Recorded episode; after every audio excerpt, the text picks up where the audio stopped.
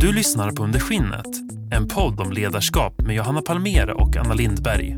Producerad i samarbete med konsultbolaget Based on People.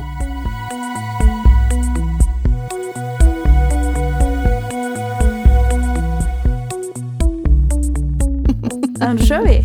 Ja, Ja, kul att se dig idag igen. Och jag menar det verkligen.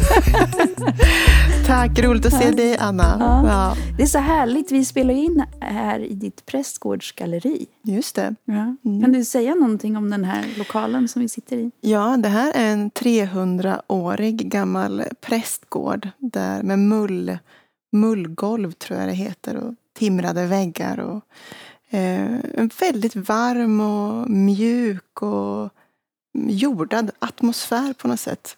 Perfekt för att sitta och ha samtal om ledarskap och om livet och om Ja, vad håller vi på med egentligen Ja. som människor? Ja, ja men verkligen. Så, ja, jag jätte- tycker det är, en, det är en fantastisk miljö. faktiskt. Det är en förmån att kunna ha de här inspelningarna här, tycker jag. The prästgårdsgalleri looks good on you. Ja, eh, ja, tack, tack.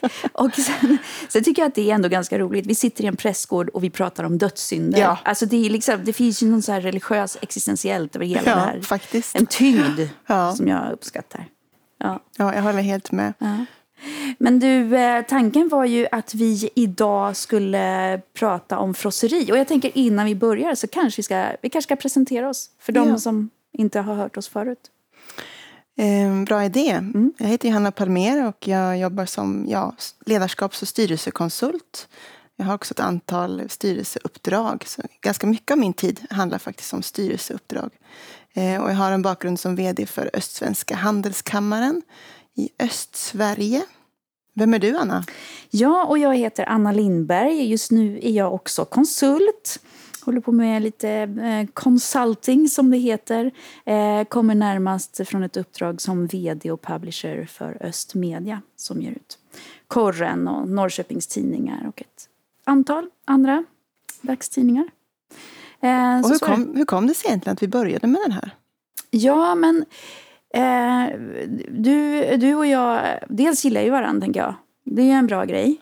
Eh, och att vi har haft bra samtal genom åren. När du var vd på Östsvenska och jag var vd på Ö- Östmedia så hade vi ändå en hel del med varandra att göra och att det fanns liksom en connection som jag uppskattar. Eh, och sen tror jag eftersom vi båda två har gjort en resa där vi har sagt upp oss från våra uppdrag eh, och gått ut i, ett, i en stor ovisshet. Mm, När ingenting var klart, varken för dig eller mig, eller hur? precis. Ja, så, så däms det också upp ett behov av att eh, eh, ja, men få dela, den, eh, de- dela resan med någon Mm. och eh, reflektera lite över eh, ledarskapet och vad det har gjort med mig. Mm. Eller vad, vad säger du? Nej, men jag håller helt med om att det var det som var upprinnelsen till den här samtalspodden. För vi satt ju i de här sofforna flera gånger och pratade just om Eh, ja, hur det kändes när man går från en ganska hög tjänst med mycket uppmärksamhet och full kalender och, och så kliver man ut i en osäkerhet. Och, och hur känns det egentligen när telefonen inte ringer lika ofta som förut? Och, eh, man var till viss del kanske delvis ett visitkort för några människor. Och några andra människor visade sig att man var något mycket mer.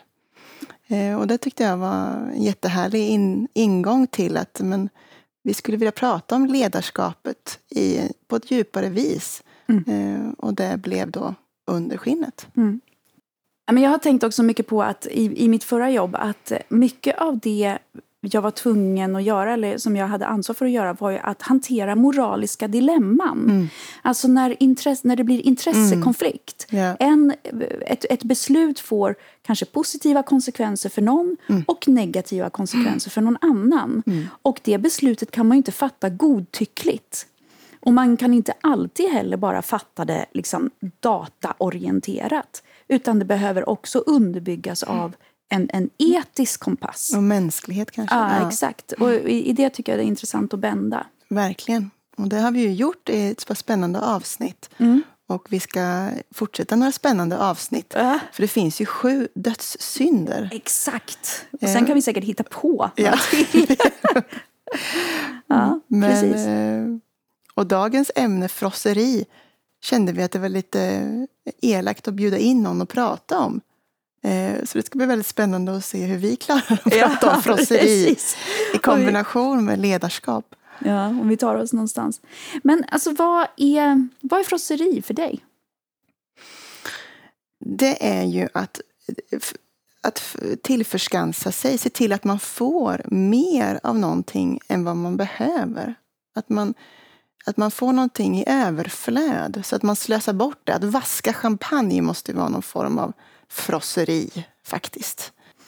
Eh, men det var intressant. Jag gjorde faktiskt en liten... Eh, jag försökte googla frosseri plus ledarskap. Ah, och se wow. vad jag, ja, det var intressant. Eh, jag hittade en del så här spännande vänstertexter. Ja. För det här kan ju lätt bli väldigt politiskt. Vi får återkomma mm. till det. Ja. Men jag hittade även en text av Dick Harrison, mm. svenskan. Ja. Som skrev om just frosseri i någon slags historisk kontext. Eh, och eh, eh, om jag inte minns fel så var liksom poängen att eh, anledningen till att de här sju dödssynderna befästes av katolska kyrkan då på medeltiden var ju någonstans också för att eh, inpränta i moralen eh, liksom ett slags ett levnadssätt mm. som gör att man kan samexistera. Mm. Och jag tänker att frosseri handlar ju på något sätt tänker jag, om något slags, någon slags tondövhet för andras behov.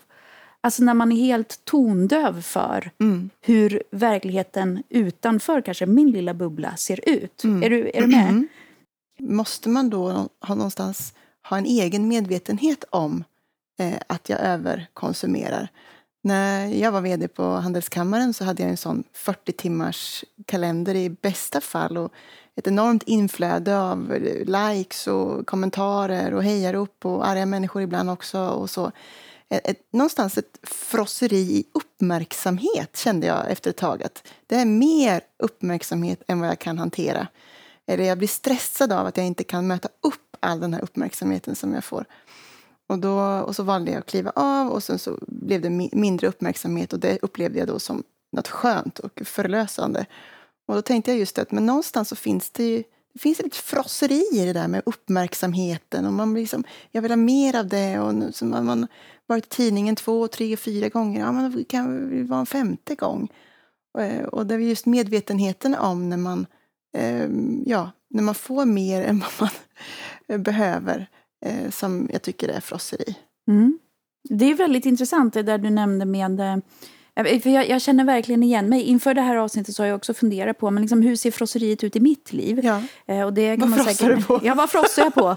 ja.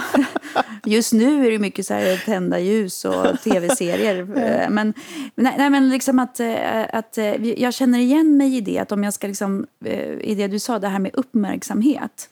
Att det, det kanske är mer det som också har varit frosseri för mig. Mm. att, att, att vara både, både uppmärksammad och viktig. Mm. Mm. Eh, att det definitivt kan finnas ett frosseri i det. Eh, och jag tyckte det var intressant, du nämnde likes. Jag tänker att jag tänker faktiskt att sociala medier göder lite mm, eh, vår, vårt inre frosseri. Ja, men jag tror verkligen att sociala medier är en frosserifaktor. Och nu växer våra barn upp med det från allra första början. Men jag frågade min dotter om hon ville byta diskmaskinen och hon sa hur många likes får jag? Inga likes. Det är verkligen en, eh, en ny tid nu där uppmärksamhet är någonting som är oändligt mm. om du gör rätt så att du får uppmärksamheten. För man kan ju också stå där på sociala medier och ha lagt ut en bild och ingen likar. Mm. Det, då får man en helt annan känsla i kroppen. Verkligen. Som är sjukt obehaglig.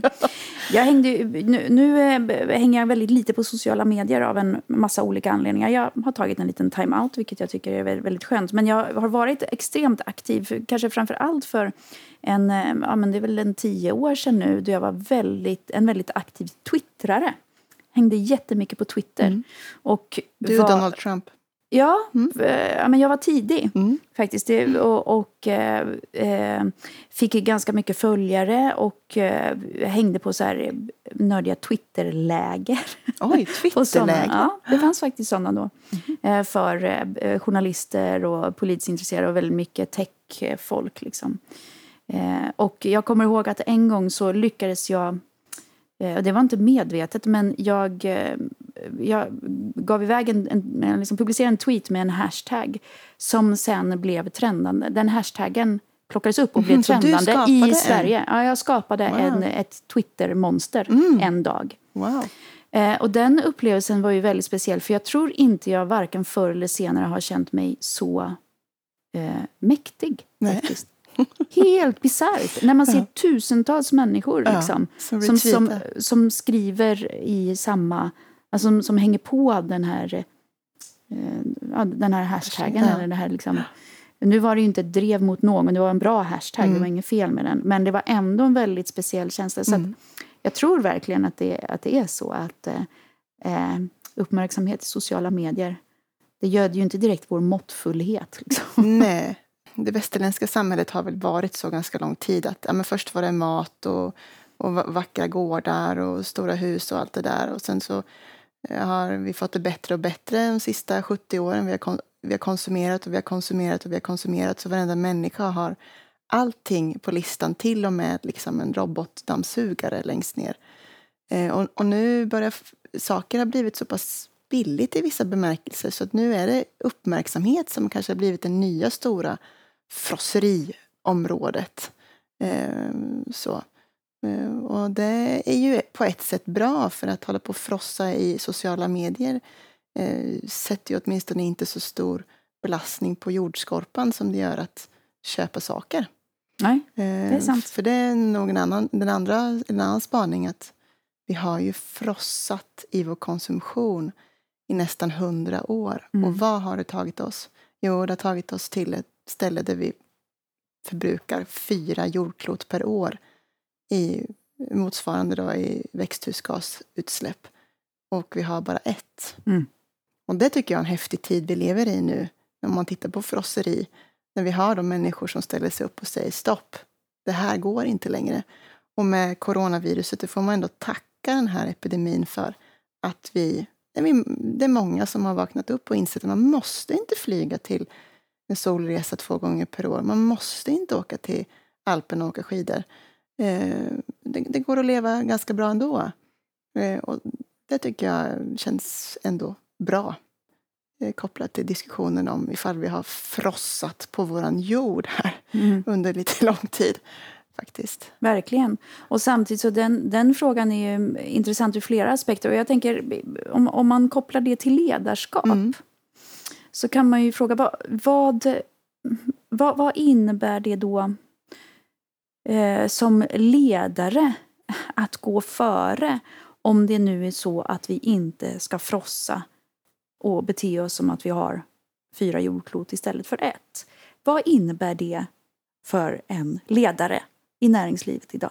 Ja. Vad tänker du? Nej, men jag tror att, att eh, man, alla ledare och alla företag och alla organisationer, att det, medvetenheten kring just hållbarhet och att inte frossa på jorden, den är ju här. Och nu är bara frågan om hur, hur jobbar man med det och hur långt har man kommit och vilken potential har man fortsatt. Men man får ju börja kanske med att se över vilken typ av verksamhet har vi. Eh, ja, om man har tjänsteföretag så kanske det är mest bilar det handlar om, resor, eh, events som, när de kommer igång igen. Eh, man får titta över hela sin verksamhet kring hållbarhetsaspekten. Eh, sen är det ju inte hållbarhet bara klimat, även om för, många människor känns ju hållbarhet mest som klimat. Och det är ju kanske den största frågan av dem alla. För löser vi inte klimatet, nej men då behöver vi inte lösa några andra frågor heller. Kommer vi in på nästa, en, en, en annan fråga som man skulle kunna prata om. Och det är ju eh, alltså ledarens förmåner i, for, Mm. i form av lön, Mm. till exempel. I form av eh, tjänstebil, i form av eh, ja, men alla möjliga typer av förmåner. Eh, om man liksom ska gå före som ledare, ska man liksom då avsäga sig det och säga men jag behöver ingen hög lön för jag tänker inte konsumera för det är dåligt för jordklotet. Ja. Ja, men det, är- det är väldigt Ja, intressant. Jättebra vad, fråga. ja, vad, vad tänker Eh, du? Nej, men chefslöner är ju ett jättebra exempel på att prata om i kombination med frosseri. Eh, för, så ser ju världen ut faktiskt. vi i Sverige har väl den minsta skillnaden mellan eh, chefslöner och vanliga löner. Eh, medan i USA, jag tror, att, jag tror ungefär att här är liksom faktorn två, men i USA är faktorn fem sett till hur mycket mer som den högsta tjänar än den minsta i medel. Och det är en jätteintressant filosofisk, värderingsmässig, etisk fråga. Varför är det så att chefen tjänar så pass mycket mer? Ibland tio gånger så mycket. Mm. Har du någon? Ja, nej, men eh, jag, jag tycker att den där frågan är svår. Och det är, det är också svårt att prata om det utan att det blir politiskt. Mm, så. Det är det verkligen. Eh, så att, men jag, jag tänker om man försöker liksom lämna politiken och snarare prata om etiken kanske. Eh, vad, vad, vad den lämnar oss med. Alltså vad är den etiska plattformen för höga chefslöner? Om man skulle ställa frågan så. Vad, vad, vad ligger bakom den etiken? Och jag menar, jag har ju haft en jättehög chefslön. Det kan jag ju vara ärlig och säga. Eh, så är det. Och jag har också gjort en intern karriär. Så jag har liksom varit på alla lönespann inom ett företag.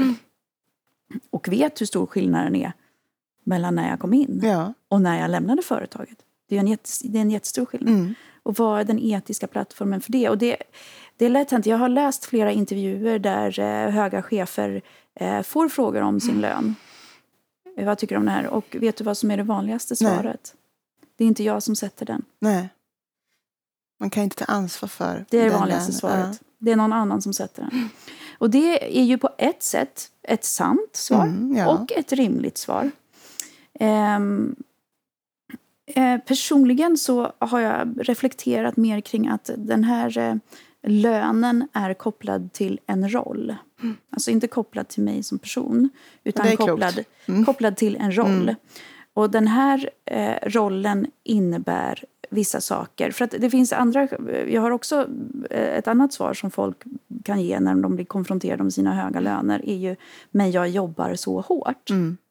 Och det kan ju upplevas som ett slag i ansiktet, inte, nu, inte minst nu när vi är inne i andra covidvågen och vi har en massa eh, vårdanställda medarbetare inom vården som sliter hund. De tjänar ändå inte som en vd. Så att, att påstå att det har att göra med arbetsinsats, tänker jag, det är inte heller etiskt försvarbart.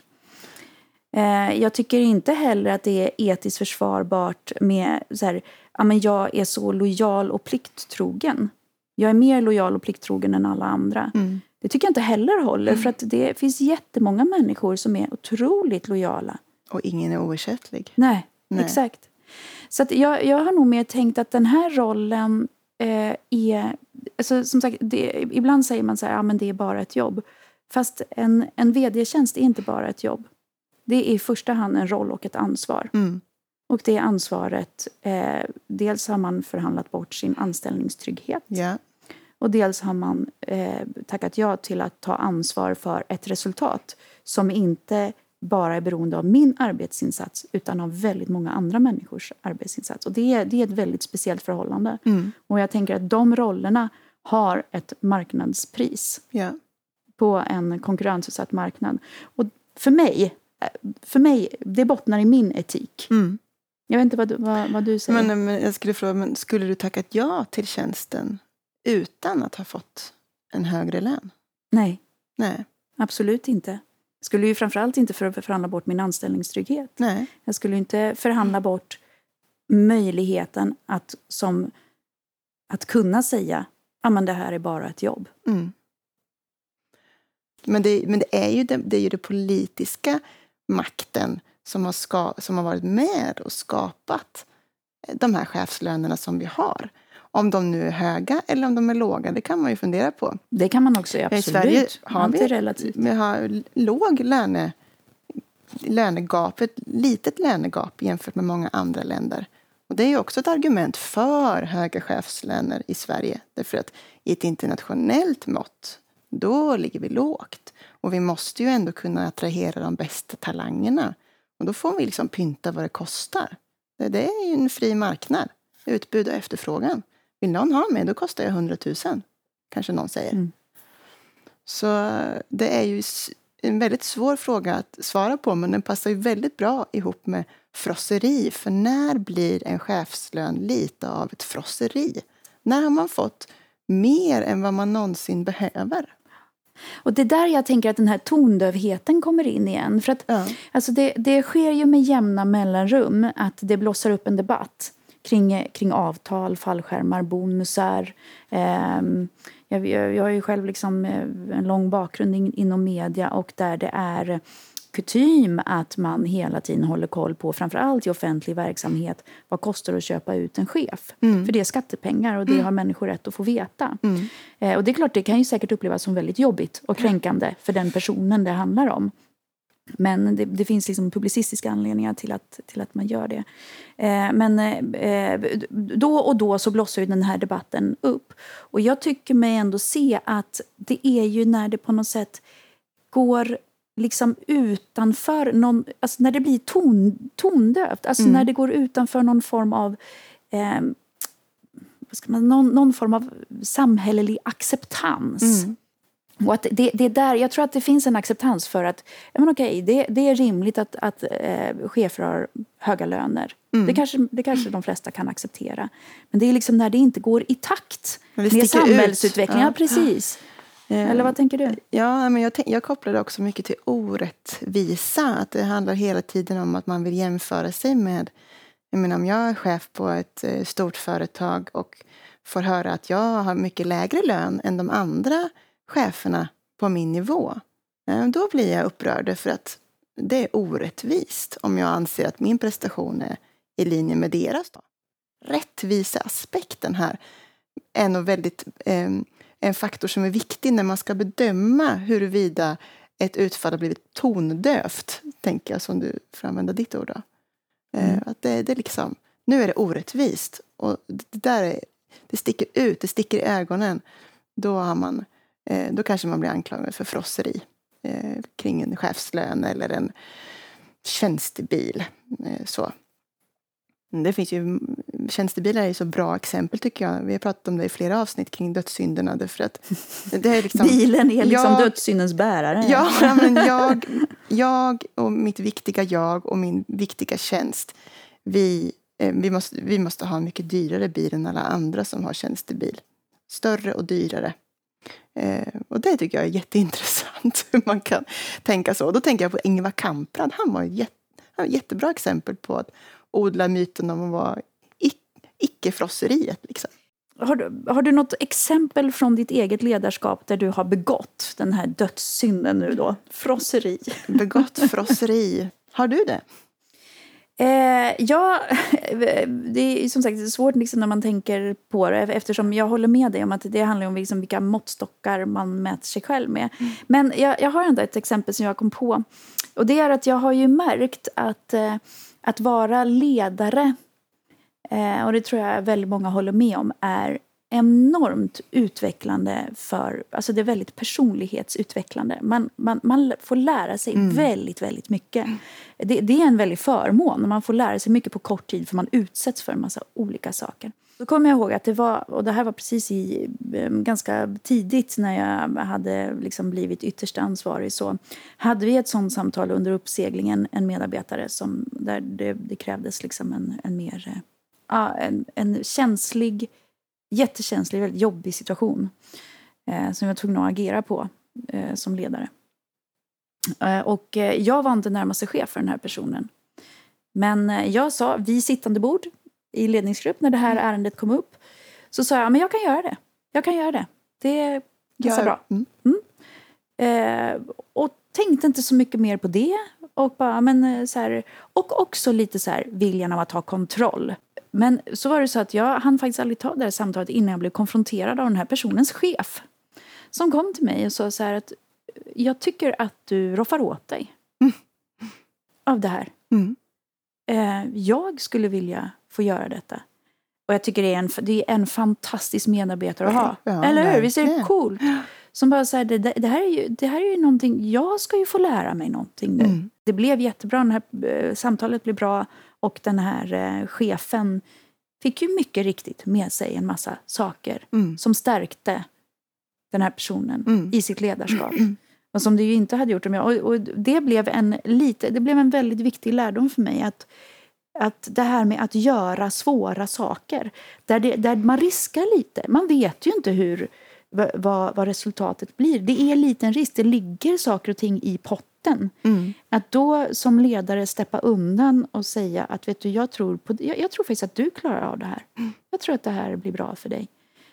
Um, det, det, jag fick syn på någonting där som jag har burit med mig, som jag känner har varit viktigt. Ja, mitt exempel är lite på ett annat håll. För um, det, Vi pratade om det tidigare, att det här med att man när man är, har en ställning, man har en position, man har en chefstjänst så, så är det ju lätt att det kanske går en lite åt huvudet. Man blir ju ganska upptagen med allt som man har att tänka på eh, i relation till den här tjänsten. Men man kanske också blir lite upptagen och uppfylld av känslan av att jag är chefen. Och allt man gör blir, blir ganska viktigt och man, man, blir ganska viktig helt enkelt överlag. Och det kan ju hända då att man kommer hem, och det har jag gjort, och på kvällen eller på eftermiddagen och man är ju helt, fortfarande helt uppfylld av hela dagens möten och kanske de mötena som man ska göra imorgon och de mejlen som ligger i korgen som man inte har svarat på och det berömmet som man fick och de likesen som man såg och som man skulle vilja kolla lite mer på och kanske svara på någon kommentar. Och huvudet är liksom, man, man är helt uppfylld av det, mitt, det viktiga jaget och min chefstjänst. Och så kommer eh, min dotter och säger så här, titta mamma jag har ritat den här teckningen till dig. Och så, han, och så säger jag, jag, jag får titta på det sen hjärtat. Eh, för, för mamma, mamma måste bara titta på lite mera mejl och sen så ska, jag måste ringa ett samtal. Eh, sen kan vi kolla på det. Mm. Ja, så tycker man, man, förstår ju inte det brottet som man någonstans begår i den situationen. Och det tycker jag är ett frosseri i att, att tycka att man är ganska viktig. Mm. Eh, och så gör man allt det där och så kommer jag tillbaka till... Och så, nu kan jag titta på teckningen. Ja, hon har somnat i soffan. Mm. Och vad står det på teckningen? Jag älskar dig mamma. Oh. Ja. Och då ja, tänker man att det här det, är ju, då, och där och då så, in, så är man man förstår ju inte det lilla, lilla brottet som man begår. Men det sänder ju en massa signaler eh, som man förmodligen, när man tänker efter lite, inte alls är särskilt önskvärda. Och jag tänkte lite grann in, inför just den, det, här, den här, det här avsnittet att eh, jag tänkte när vi har liksom pratat om dödssynderna och gått igenom dem var och en så har jag liksom kunnat känna ganska snabba kopplingar med alla utom just frosseri mm. som har känts abstrakt. Mm. Men jag menar nu när vi har samtalat mm. om det och ju mer jag har liksom funderat över det inför, så känner jag att frosseri är ju, en, är ju ett väldigt intressant och aktuellt begrepp mm. liksom, utifrån så många infallsvinklar. Ja. Och definitivt någonting att, att, reflektera över, tror jag. Inte minst i ledarskapet. Mm. Eh, alltså hur, hur förhåller jag mig till drivkrafterna i mig som vill som, som gör att jag roffar åt mig? Mm. Och hur kan jag liksom vara en bra förebild? Ja. Och Genom att vara medveten om dem. Liksom. Precis, och inte låta den berömmelsen som ofta kommer med ett chefskap, även om det är en liten mikromiljö så blir man, man får någon form av berömmelse när man har en visst visitkort. Och att inte låta det eh, gå en för mycket åt huvudet utan försöka behålla det som man hade innan eh, man fick det där visitkortet.